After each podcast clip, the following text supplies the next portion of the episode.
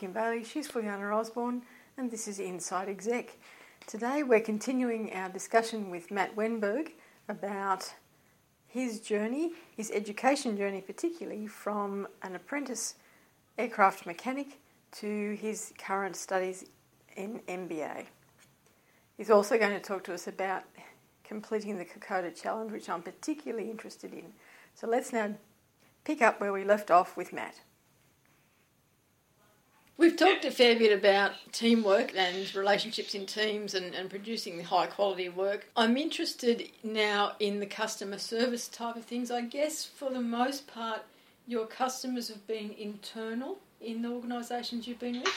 No, I've dealt with a lot of external customers as well. A lot of internal. It's obviously a lot of internal customers, but now I've had a lot of external customers where they've asked to do a specific job and I've had to complete those tasks. Sometimes not to their requirements, but you've got to sort of convince them, if that makes sense, yes. that it's probably the best approach. Yeah. So, yeah. Can I just clarify, when you say external customer, would that be somebody who owns an aircraft and bring it to your organisation for repairs or maintenance? Correct. There are actual companies out there, especially the aircraft, that are just based on maintenance, whether mm. or not they're your own fleet. Some owner operators run their own maintenance division to keep the costs down obviously right. you know, makes, makes great business sense.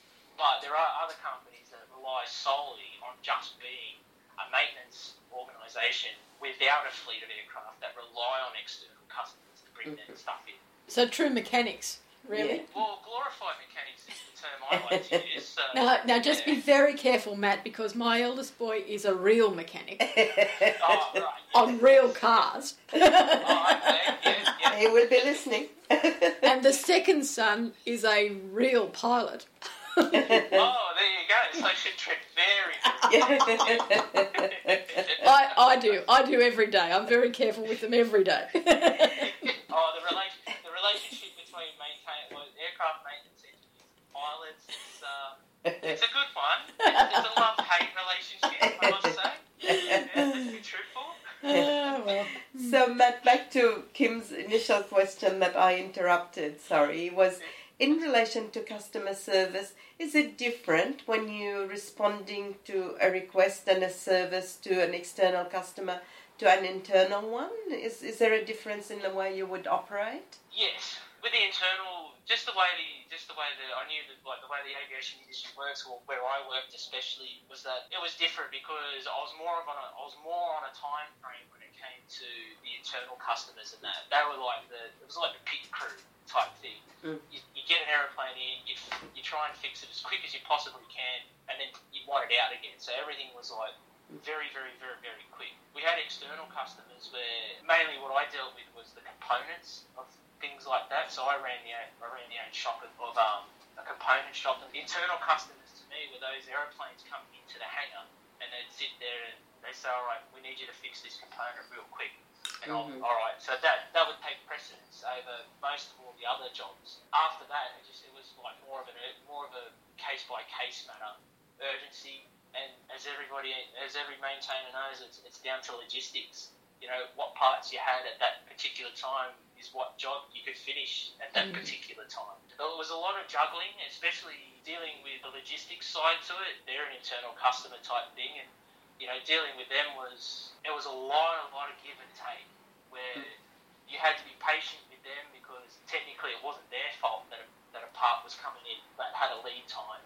But then you had the customer on the other side telling you, "Come on, I need this really, really quickly now," and then just being that middleman, you had to be careful who you upset a little bit more on the day, pretty much. If that makes sense. Yes, yeah. you have to manage the relationships across the board. Yeah, yeah. that's so exactly right. Yeah, I'm interested in in the customer service and the MBA study. Was was that part of your MBA work? Customer no, service? but it, it certainly helped. Mm. It certainly helped. It was more the, the dealing with people thing again, you know, like trying to networking, building relationships. I found, especially when working with customers as well, was the best best policy pretty much. It was really good to be able to build a very nice, very good rapport with a customer. I found, but I found myself in a very fortunate position where I could very much directly relate to customers rather than have it go through a middle person And it's much to the detriment my supervisor at the time. He didn't really want that. We had to, I had to try and convince that people like direct answers. I found that I built a better relationship, mm. working relationship, especially with different customers and that. And especially when you can ring up, they can ring up and say, "Oh, what things do I have in there?" or "What? How's my airplane going?" You can sit there and rattle off and go, "No, it's oh yes, it should be done by this because we've got this, this, this, this, this to, to you know to go." You know, and they're happy with that answer. Yes. You know, Yeah. I found that I found most customers were very they got very annoyed when you gave them a vague answer. Mm. You Mm. know, so Yeah. the Yeah. more direct the direct line to the person doing the job, Mm. it sort of overloaded me a little bit, but I didn't mind doing it, knowing for a fact that the more direct line that I had with the customer, the more chance of repeat business Mhm. because of the better relationship that I had. That you were building. With Yeah. them. Yeah. That's So. That's what, right. what you're saying is you build a relationship, you understand your customer, how they think, how they like to be communicated with, and give them Yeah. the facts and give that to them at the right time, which That's right. continue And to build their all that relationship. and a lot of that came, same again, was just normal human nature, but a lot of it also came, you know, some of it came through the MBA as well, where once again, that experience that I had with already dealing with customers sort of made those puzzles fit a lot, lot better reading it through after doing the MBA. I have one more question about the MBA.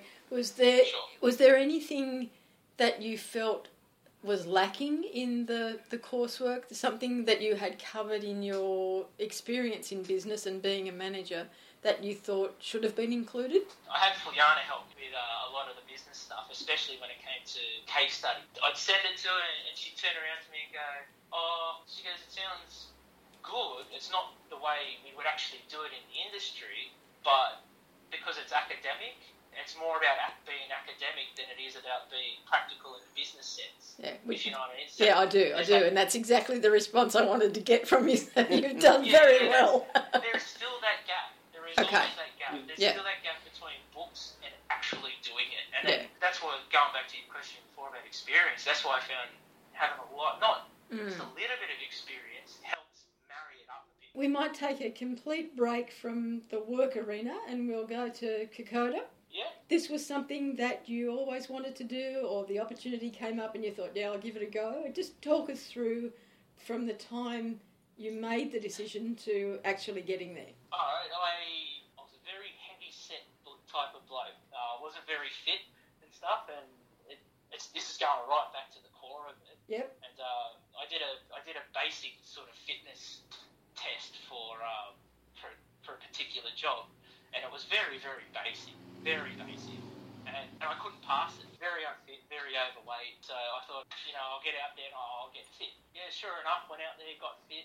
And it was always something that I've, I've always been interested about. They always talk about Villers-Bretonneux and, you know, Fromelles and all those types of places hmm you know, especially with war history, they're, they're the type of place, Gallipoli, you know, let's not forget, Gallipoli, but I've always wanted to go and see those types of places. And the other one was mainly about the Australians and how they perform in battles, you know, what defines why we have Anzac Day. So I ended up getting fit, and I thought, oh, why not? I said, I'm fit enough now, young enough that I can do it, so I thought, all right, I'm going to go and do Kokoda and just trained harder and became a lot fitter, faster, and yeah, just booked the trip and just went. That's sort of my reward for doing all of this training. It acted as an incentive, so you achieved two goals by getting Yeah. fit. One is Yeah. to pursue the initial reason you wanted to become fit. Secondly, Yeah. it opened a new door for you in that doing the Kokoda, which is something you wanted to do but wouldn't have thought about it if you couldn't finish it, fitness wise. Yeah. Well, they always, they, everybody always said that it was, it was a very, very demanding Yeah. track to do, and they say it's one of the uh, hardest sea level walks that you can do. And yes, it is very hard if you haven't trained. That's for sure. very sure. It was almost an impulse thing. I wanted to do it, so I did it. Mm. So the group that you were with, did you know anyone in that group, or were they all essentially a new No. team? No, no, no. All, all people that I met, including the head guide, I met pretty much once once I arrived up at but, uh, in Port Moresby there.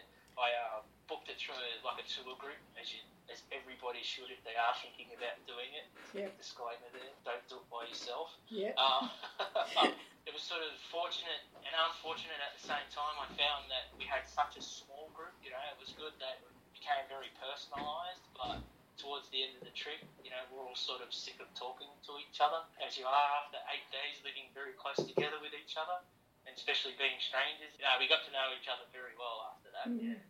It, it's interesting that you can see that in, in an environment where you are physically challenged, that you're also mentally challenged, not just in terms of the physicality of what you're doing, but the relationship stuff as well. And it's probably the most educational part of it is recognizing that work is probably not as bad as some other things that might have to present themselves. Yeah.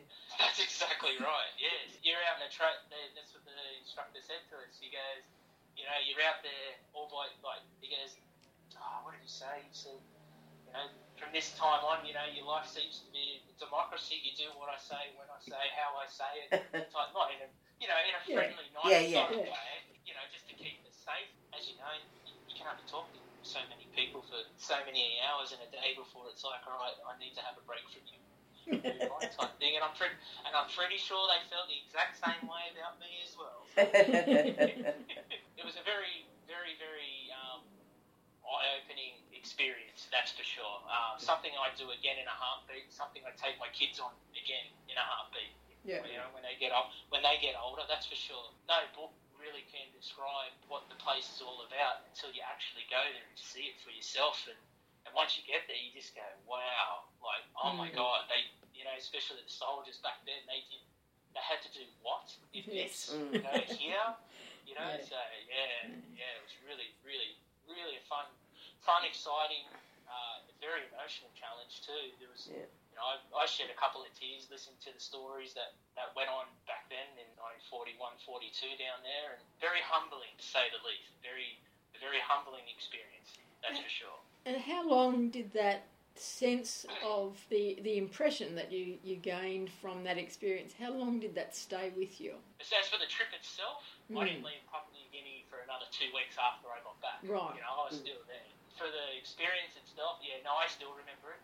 I still mm. remember it as clear as day. Yeah. It's, um, mm. You know, what they did back, what the soldiers did back then, you just look at, you, you try and compare it today, like the youth of today compared to the youth of back then, and, you know, even what I would do in certain situations that those guys were presented with, you know, mm. I'd have absolutely no doubt that, you know, I'd be changing my undies every five seconds. Yeah. You yeah.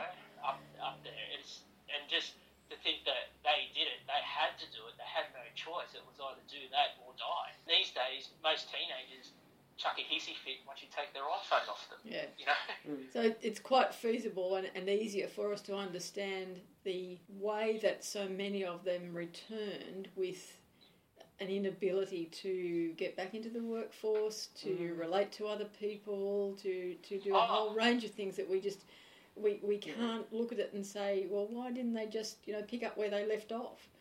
Oh no way, no way. You couldn't even to the soldiers of today. Like yeah. I'm, I'm, not by means any saying I'm not saying that I've, I've ever been in any battle zone or anything like that, but I, I, I do. I take my hat off to them for what they do. That's for sure. Yeah. You know, past, present, and future. That's for that's for you know definitely sure that I do. Like I said, it, there's been many books written about it can read as many books as you want about it, but until you go there and just see the environment, especially Kokoda Trail, like hot, humid, yes, there's other sections of the track where it's freezing cold. Mm-hmm. It's absolutely mm-hmm. freezing cold to walk, say, two extra days. You know, then you sweat your bum off because it's so bloody hot. You yeah. know, it's just very, very tropical. Some of the stories that came out of there, you, well, there was one particular story where they said that know, one of the soldiers got shot through his ankles and had to crawl for two weeks oh, along the track. Gosh. And here we are bitching and whinging that it was hot and humid. Might have to take our shoes off and we've got leeches. No, yeah. no, let's stop. That's right. The saying was, the reinforced was, you know, past the, the track, they had to face the track, the dysentery, the typhoid, the lack of food, and once they got through all that, then they had to face the Japanese. Mm. You know, so so it puts a lot of other things that's yeah. for sure. So, are there any other challenges like that that you are interested in trying out? None that my wife would let me do. Uh-huh. no, no, there's a couple other couple other things that I just, oh, just typical bloke thing. I want to go across the Simpson deserts, On a camel? Australia, things like that. You know, nothing, nothing major. Oh, there is Yeah. another one um, that you told me about. What's that? You want to follow tornadoes or something, didn't you? Yes, yes, that's another. Storm that's another- chaser. yes, storm Yes. chaser. That's Yeah, quite that's- extreme as would be- well. That'd be my bucket. That's my ultimate overseas trip. Everyone says they want to go to America to see New York or Las Vegas or anything like that. I want to go and see hillbilly big towns out in the middle of Texas, chase bloody tornadoes. That's what I want to do. So, living where you are now, you're just getting in some trainings with the cyclones. Is that That's right? That's right. Yeah, yeah. That's if they ever, that's if they ever come this way. So they're, they're very temperamental things. They are. Once Uh. again, the wife doesn't let me go out and chase them. either, Strange, so that's I- very yeah. strange. Yes. Yeah, I don't know why. It's just yeah. It's called Doc Health and Safety, I think. Yes. I think it's more. I think it's more sensibility more than anything, isn't it?